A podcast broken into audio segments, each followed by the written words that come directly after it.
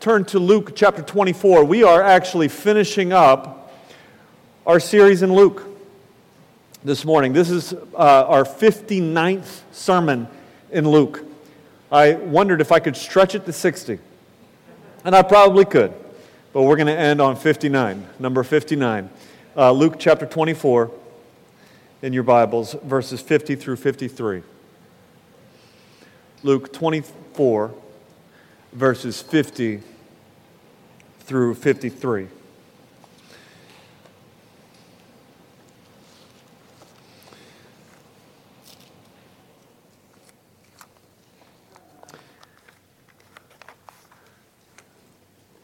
Are you there? Amen. Give me an amen.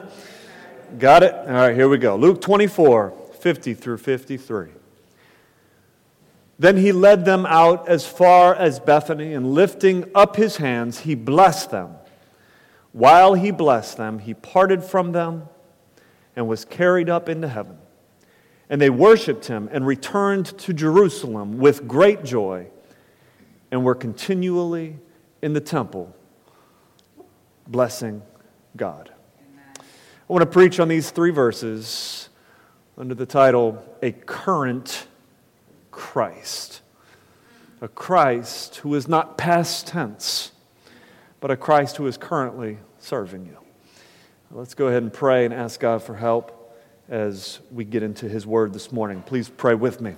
Father, we thank you for your word. We thank you for the Gospel of Luke, that we have been able to be in this. Uh, it has been such a blessing for us. We ask, God, that you would bless us one more time this morning out of the Gospel of Luke, and that we would have our eyes drawn toward Jesus Christ, that we might see him as our current Savior, our current Christ, who is continually serving us from the throne in heaven, that we might worship him and find our joy in praising, blessing, worshiping Him. It's in Jesus' name we pray. Amen. As we've been through a, another uh, uh, presidential political cycle, uh, an- another election, uh, our minds during this time turn to the office of president. I'm reminded myself of the enchantment that is found in the office of president. Uh, the president's life in America always captures the fascination of the American people because it is an intriguing arena in which he finds himself. He is, uh, holds, holds the highest office uh, our country can afford. And so we are always intrigued then with the man and, and even his previous life, his personal life.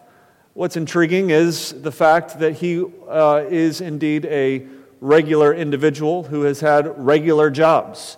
And it's sometimes interesting to look at uh, what his life once was, the arena he once found himself in, compared to the arena he now finds himself in. So, for example, Barack Obama once served as a community organizer.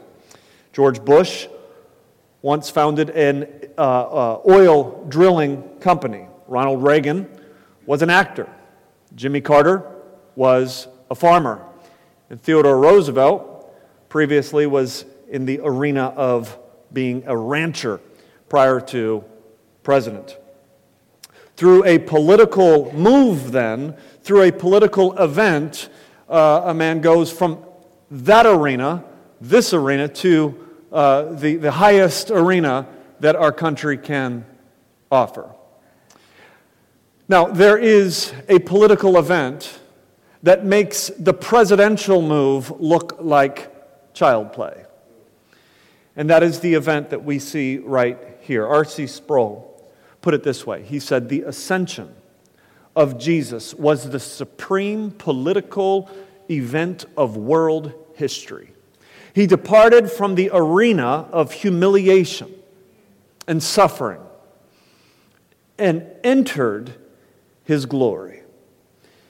Yet, in one moment, he in one moment leapfrogged from the status of despised Galilean teacher to cosmic king of the universe, jumping over the heads of Pilate, Herod, Caesar Augustus. The ascension catapulted Jesus to the right hand of God, where he was enthroned as King of kings and Lord of lords. He is a current Christ in his ascension. Everybody say ascension. That is what we're talking about today. Jesus died, was buried, the Apostles' Creed said, which we read this morning, and he what? He ascended into heaven. In our text here, Jesus was uh, risen from the dead. As you might remember, he appeared to two men on the Emmaus Road, and then he appeared to Peter, and then to the women, and then to all the disciples. 1 Corinthians tells us he then appeared to 500 people at one time. There's a 40 day period here. It's as if Luke were uh, to, after the appearance to the disciples, Luke is just pressing the fast forward button. And he's moving quickly through 40 days of training with the disciples. And he brings us right here to the ascension, this moment when Jesus literally lifts up off the ground, raises his hands out, and he blesses his disciples. You may have seen in Western art a painting of uh, Jesus, supposedly Jesus, up in the air, up in the clouds, with his hands uh, uh, uh extended into the air, uh, in, in this fashion as a way to depict the blessing, the final benediction on his people, on his followers, his disciples, as he is being lifted up into the clouds in his ascension. What, now, what these paintings don't show us is the meaning and the magnitude and the doctrine behind this picture. They also don't show us Jesus' ethnicity because we know that he wasn't this white dude with blonde flowing hair uh, up in the clouds. But that's another subject for another day. In this moment here, Jesus gives a blessing. In verse 50, it says he blessed them. The word there is eulogy. Eu meaning good, logi or logos meaning what? Word, good word. He leaves them with a good word, or uh, another word for this is a benediction. He here entrusts his disciples to the care of God, to the watchfulness of God. He's leaving them in good hands. Verse 51 While he blessed them, he parted from them and was carried up into heaven. Now, if Luke has hit the fast forward button, I want to hit the pause button right here. All right? Uh, sort of like a screeching to the stop, uh, to a stop. And and uh, I'm, I'm your host, and I pop up into your little video screen and I say, Now hold up. He's leaving. Let's just pause for a moment. Let's just pause in this moment. He's leaving? Like, at what point does a disciple say, Okay, hold up, hold up. Wait a second, what's going on? You're leaving us now? Died, buried, resurrected from, and, and now I'm, see you. Is, it, is this similar to a mother who drops her kid off at school and says, All right, baby, have, have a good day. I'm leaving you in good hands. And then she drives, drives off into the sunset and uh, the child never sees her again? Is this similar, similar to a, a platoon captain who has trained his army for warfare and he leads them to the brink of battle, to the brink of their mission, and then he says, All right, guys, I'm going home. See ya. Is this similar maybe to a business owner who takes out a $10 million loan uh, just before starting a restaurant? He dips out on his employees and says, All right, guys, it's on you now. Think about it. Jesus just commissioned his disciples.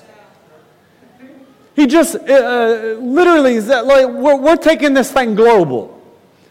You're going to the uttermost ends of the, uh, of, of the world. Jesus knows that his disciples are going to face the most difficult days of their life.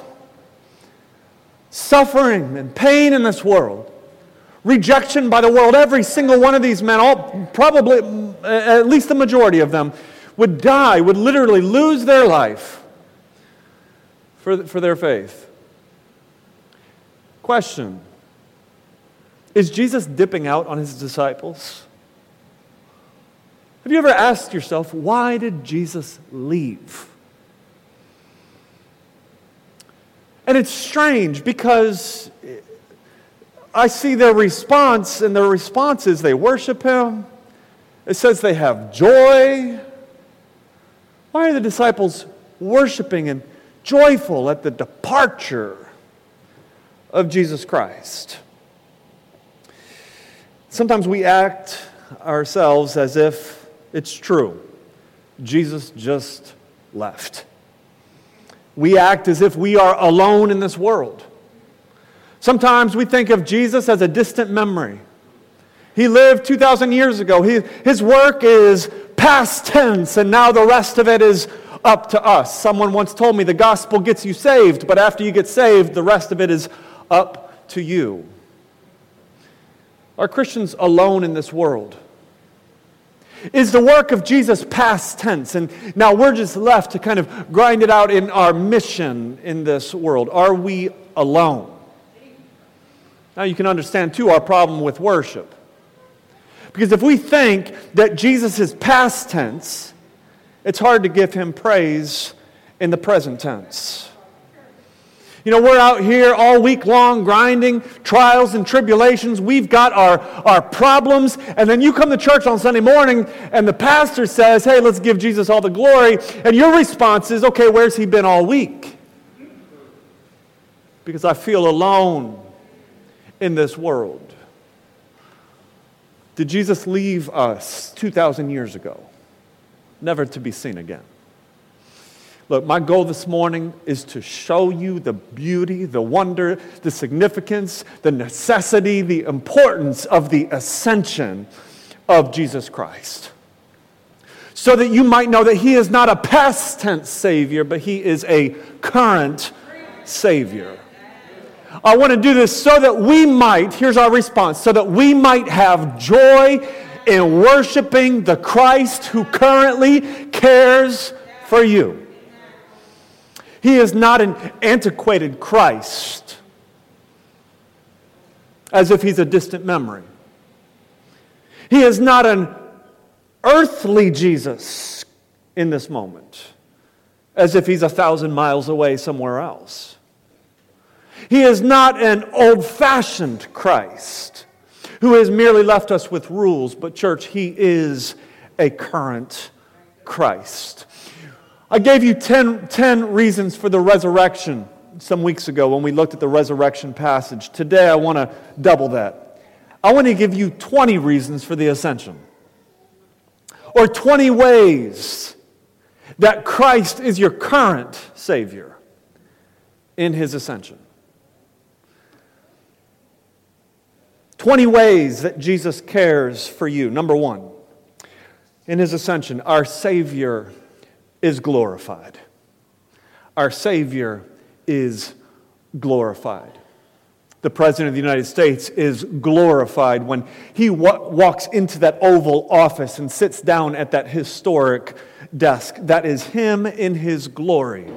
Philippians chapter 2, verse 9 says that in the ascension of Jesus, God exalted him in Jesus' ascension, uh, then it, we don't see here a departure, but rather we see a destination. And Jesus draws then what he deserves, and that is his glory. He takes on the royal robe. Why does that serve you? Well, here we are in the foreign country. We need him in the home country, sitting on the throne in his glory to have hope here. Secondly, our Savior is vindicated. Jesus himself said in Luke chapter 22, verse 69, He said, From now on, the Son of Man shall be seated at the right hand of the power of God. Jesus himself prophesied that he would sit in heaven. He's vindicated now. It's like, that's what's up. This is like a massive take that to the powers of the world. Like you, you, you thought that you were going to stop him, but he is now the Savior sitting on the seat of supremacy in heaven. You thought you were going to kill him, but now he's the king. You thought you were going to end his work on earth, but he is now just beginning his work from heaven. Number three, our Savior is admitted into heaven. Think about this. He's admitted into heaven. Look at verse 51. He departs, and it says he's carried up into where? Heaven. Luke presents heaven here not as just an idea or a mystical, ethereal state, but Luke presents heaven as an actual place in space and time, meaning Jesus still has a body. Jesus didn't sort of revert back to the pre incarnate state, uh, but rather, Jesus, when he took on his full humanity, kept his full humanity. They saw him in his flesh rise up, and that flesh departed with Jesus. Meaning, Jesus is in his body in a place, and that place is called heaven. Where is it? I don't know. Nobody knows. We'll never know until we get there. But Jesus is there. Number four, our Savior is preparing us a place. What did he say in John 14? He says, Look, I'm taking off. I'm going.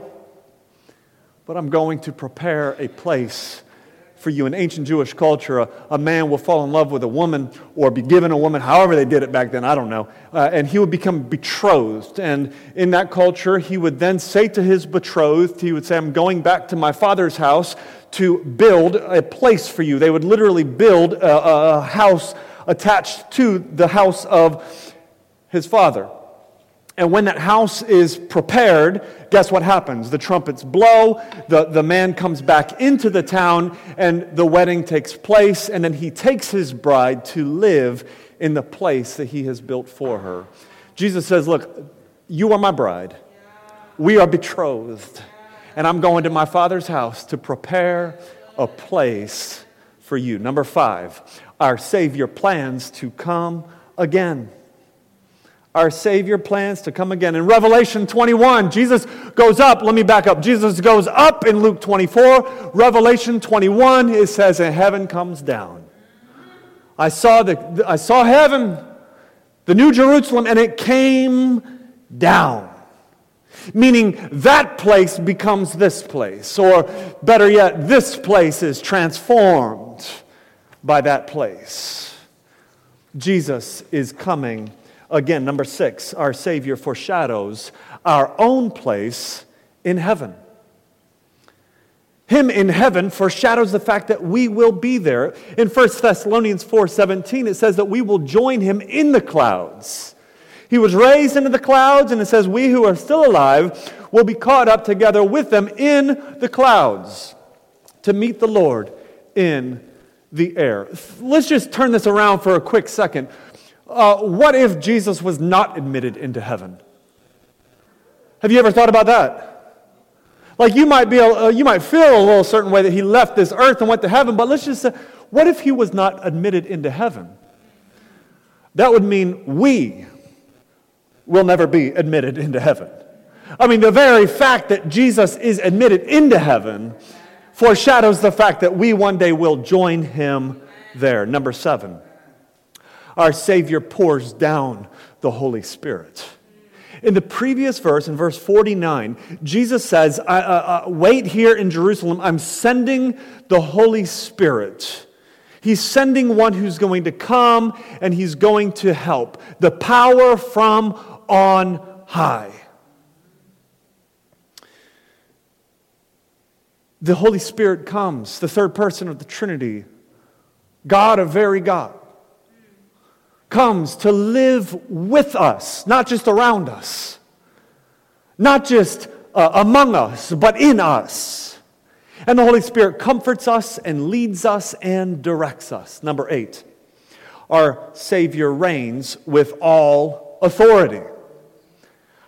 Our Savior reigns with all authority. Jesus said he's going to sit at the right hand of God. And then Paul tells us in Colossians chapter 3, verse 21, that that happened. Jesus is, or uh, verse 1, I'm sorry, Jesus is seated at the right hand of God.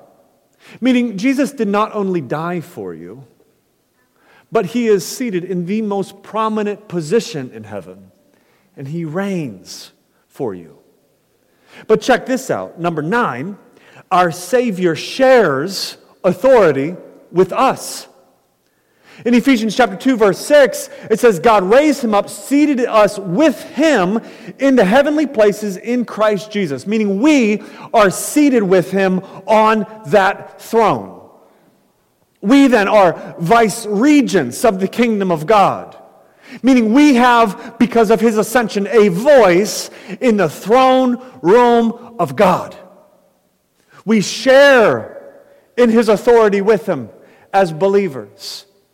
In the book of Revelation, there are those who are persecuted for their faith. There are those who are, are, are put, putting up with violence and destruction because of their faith. And, and Jesus says, just hold on. Hold on a little bit longer. After this bloodshed, after you get through it, he says, the one who conquers, Revelation 3.21, the one who conquers, I will grant him authority to sit on my throne. We rule and reign with Jesus Christ.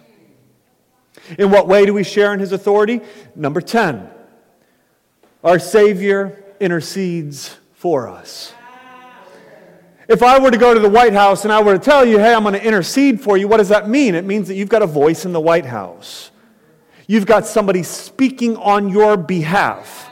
Now, what does that mean for us that Jesus intercedes? Well, Romans 8 34 says, Who is there to condemn? Christ Jesus, the one who died, more than that was raised, who is at the right hand of God, is interceding for us. Which means simply this nobody can bring a word against you, nobody can condemn you. And that is because Jesus ascended into heaven. Number, le- uh, number 11, our Savior advocates for us. A little different than intercession, right? What does it mean to advocate? Well, John 1 John 2 1 says, But if anyone does sin, we have an advocate with the Father, and that is Jesus Christ, the righteous. If you were to commit a crime, you need an advocate. You need a lawyer. You need an attorney. And the better attorney you have, the better your chance is going to be before the judge. Well, check this out. I'm a terrible attorney for you when it, when it comes to representing you before God. Your parents, your friends, your children are all terrible uh, advocates for you when it comes to representing uh, you before God. They can't speak a better word because they too are people in their sins. Look, we have an advocate before God who is not merely an attorney, but he is our Savior. He's the one who says, I shed my blood that they might be made whole. And his blood, church, speaks a better word. He advocates for us. We doing all right? Look, we haven't even got to Hebrews yet. Let's go there. Number 12. We're in Hebrews now. Number 12. Our Savior is the boss. Hebrews chapter 2, verse 8.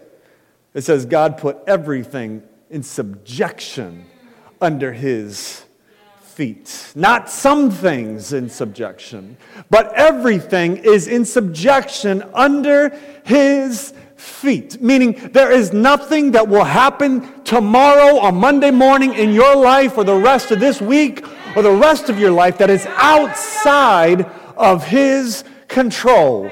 And you say, well, what about natural disasters?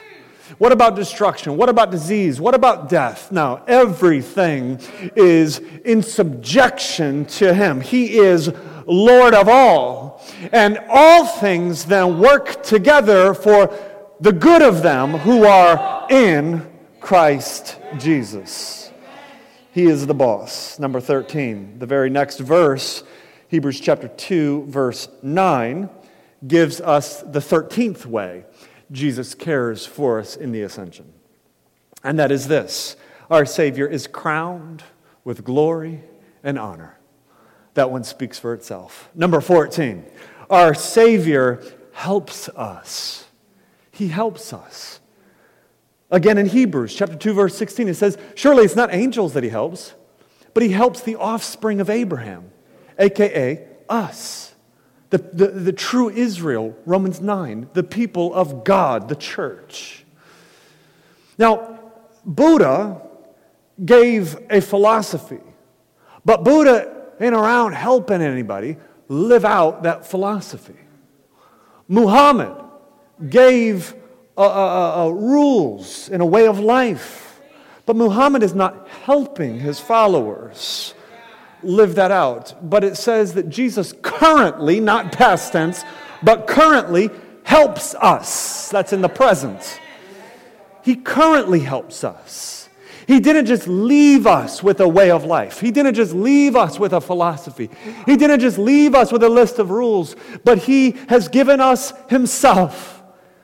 We have Jesus as Christians, and He is our helper. Number 10, how does He help us? Well, Hebrews goes on and tells us our Savior is a faithful high priest. In the very next verse, chapter 2, verse 17, it says that Jesus is, this is how he helps us, he's a merciful and faithful high priest. Well, we got to go all the way back to the Old Testament for this one. We got to understand something about the way of life for the Jews. They had a high priest.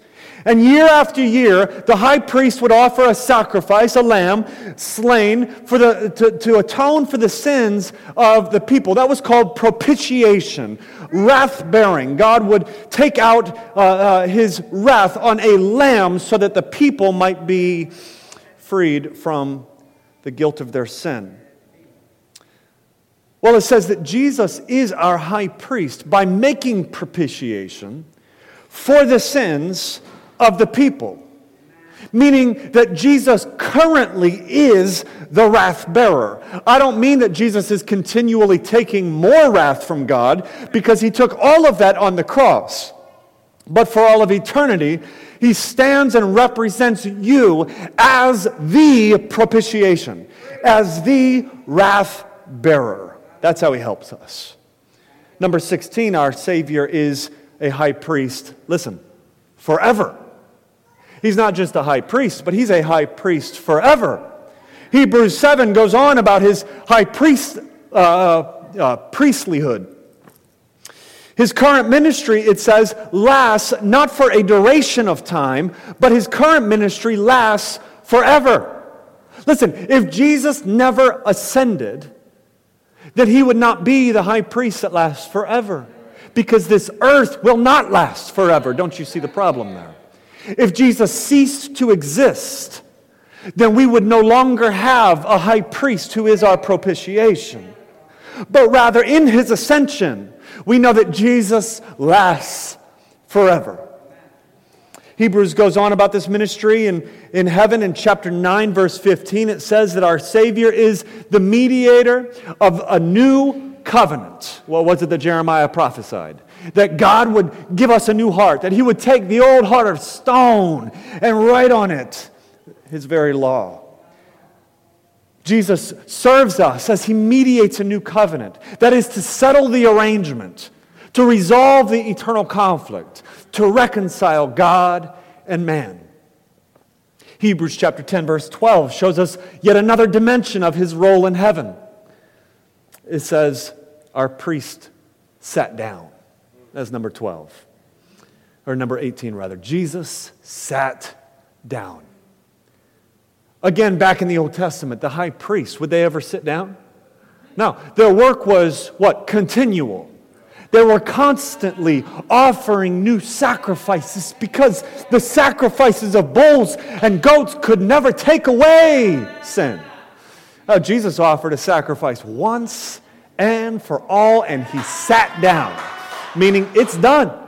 It's taken care of. Listen, church, there is no sacrifice that is needed for your sin beyond the sacrifice of Jesus Christ, meaning you do not have to do penance. As a matter of fact, it would be a mockery of God for you to try to punish yourself for the sins that you have committed. There is no such thing as indulgences for the Christian uh, because Jesus has paid it all. And so we don't come uh, to God in our sin saying, God, don't worry about it. I'm going to take care of it. I'm going to beat myself up over Stop beating yourself up over your sin and look to the Savior who paid it all on Calvary. He sat down. No more sacrifice for sin. Number 19. I'm almost done. Number 19, our Savior gives us full assurance. Hebrews chapter 10, verse 21 brings all of this home to application. And it says, Since we have such a faithful high priest, let us draw near with full assurance of faith.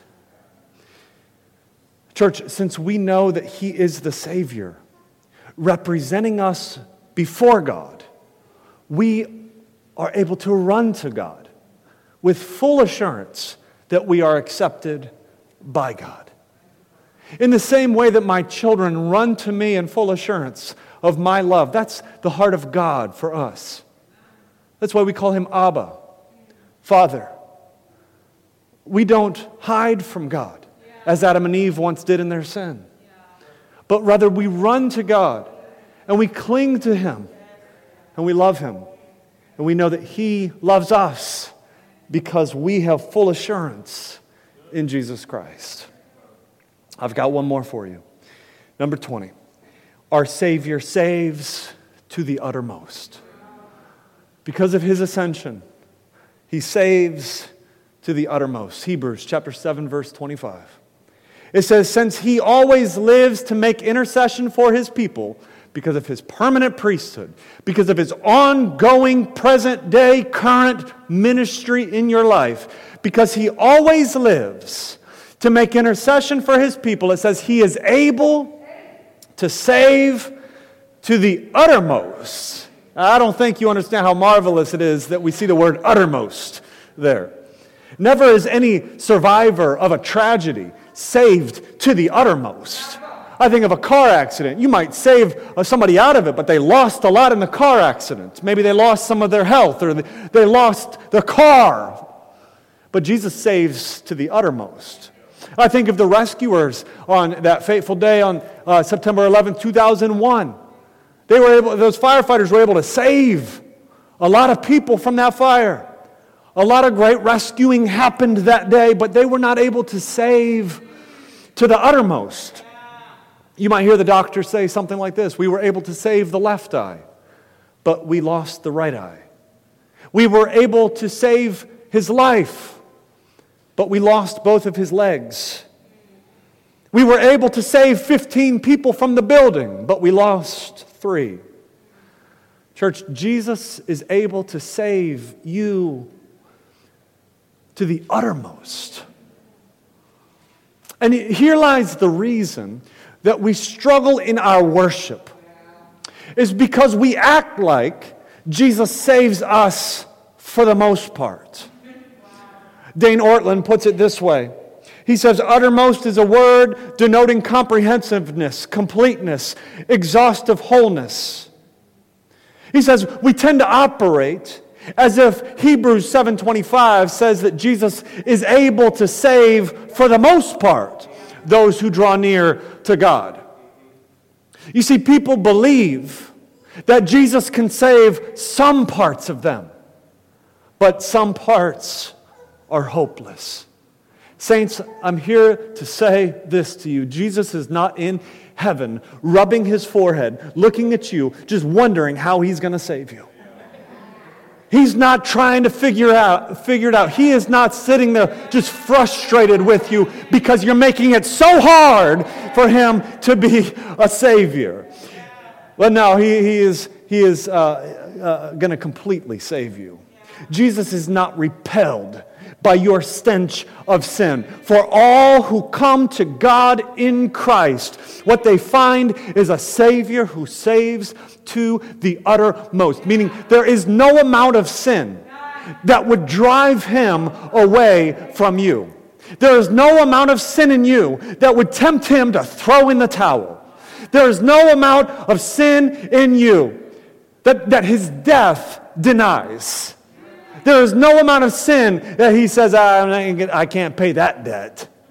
There is no kind of sinner that is too bad for Jesus to save. And so the question we're left with at the end of the Gospel of, of Luke is this What will you do with Jesus? Whose side are you on? Are you on the side of your sin, clinging to the sinful passions and pleasures of this world? Or on you, are you on the side of the Savior who deals with your sin problem. Church, He is your only Savior. He is your only hope in life and in death. Come to Christ this morning and find him in him the Savior who saves. In his ascension, Jesus is glorified, vindicated, admitted into heaven, preparing us a place. He plans to come again. He foreshadows our own place in heaven. He pours down the Holy Spirit. He reigns with all authority. He shares that authority with us. He intercedes for us. He advocates for us. He is the boss. He's crowned with glory and honor. He helps us. He is our faithful high priest, and He is a high priest that lasts forever. He's the mediator of a new covenant. He sat down and he gives full assurance and he saves to the uttermost. Look, now we know why the disciples responded the way they did. Now we know why they responded the way they did. How did they respond? Verse 52, it says they worshiped him. They were, that, is, that is utter love, submission, reverence. It says that they, they returned to Jerusalem. That's obedience, because Jesus said, stay in Jerusalem. Look, what would it look like if we actually uh, lived as if we believed that Jesus is our current Christ serving us in heaven? How would that inspire obedience in us? How might you change your own lifestyle living before God? It says they returned to, to, Jerusalem with great joy. You might remember at the very beginning of Luke, there was joy at his birth. There was actually joy prophesied at his birth. And now, after his ascension, the disciples are filled with great joy. Verse 53 shows us their following action. It says, They were continually in the temple blessing God. Again, kind of capping the book here, the book opens with a priest named Zechariah praising God in the temple for the word that there is a Messiah that is to come. And the book ends with his disciples praising God in the temple because the Messiah has come. You know, in some ways, I think the real shock here in our final story is not the ascension. Like, after all that they've seen, the lame healed, the dead raised, Jesus himself d- died, buried, resurrected from the dead, spent 40 days with them. I don't think they're surprised at this point by the ascension. There's no surprise here, there's no shock. He lifts up, he disappears. I think the real shock here is this it's what he leaves behind in his disciples. Weak individuals. So weak that they denied him at his, his most crucial moment. They fled, they hid. But they're now left a worshiping community filled with joy. They didn't disband, they didn't just change the channel, they didn't move on to the next Savior, but they worshiped Jesus Christ. And the rest of their lives would be lived as living sacrifices of worship to God. When I come home every day, my kids are not the only ones that greet me at the door. My wife is not the only one that greets me at the door. We have a dog, and his name is Teddy. He is the first to greet me at the door. When I come home every day, our dog Teddy shakes his tail so hard, his entire backside moves from the left to the right, back and forth. He licks my hand. You know that word worship right there? Look at the word worship in 52. The scholars say that worship means to kiss, but not in the way uh, uh, equals do, not in the way a husband and a wife would do, or, or friends in some cultures. But worship means to kiss in the way that a dog licks the hand of his master. What causes you to worship Christ? What causes you to have this kind of awe and love to lick the hand of your master? Well, he saves to the uttermost. He gives us grace. And it's not grace, but, it's not grace, well, and, but it's grace, period. He gives us not some grace that we need, but He gives us all the grace that we need. What causes us then, church, to have the same response that the disciples had? Well, what we say is this My salvation is not on earth, my salvation is not in me. My salvation is not how well I do before God. My salvation is not found in my obedience. My salvation is not even found in living out the Great Commission, but my salvation is in heaven. My salvation is seated on the throne. My salvation is seated on the throne forever and ever and ever. Look, uh, with my dog Teddy, when he comes home and he's licking my hand, he has the greatest joy in his life in that moment. It's actually not the things I give Teddy that give him joy. It's not the food I give him. He eats that, but that doesn't really get his butt wagging back and forth. It's not the ball that I bring home or the dog toy, but it is my very presence. It is the dog licking my hand that he finds most joy in. What a picture for us where do you find your joy? Church, let us find our greatest joy in licking the hand of our Master, in coming before Him in utter humility and submission and awe, and joyfully praise Him, blessing Him, worshiping Him forever. Amen? Father, we thank you that Jesus is a current Savior, alive ruling, reigning now. God, we pray that we would be a people who find our joy in worshiping Him. It's in Jesus' name we pray. Amen.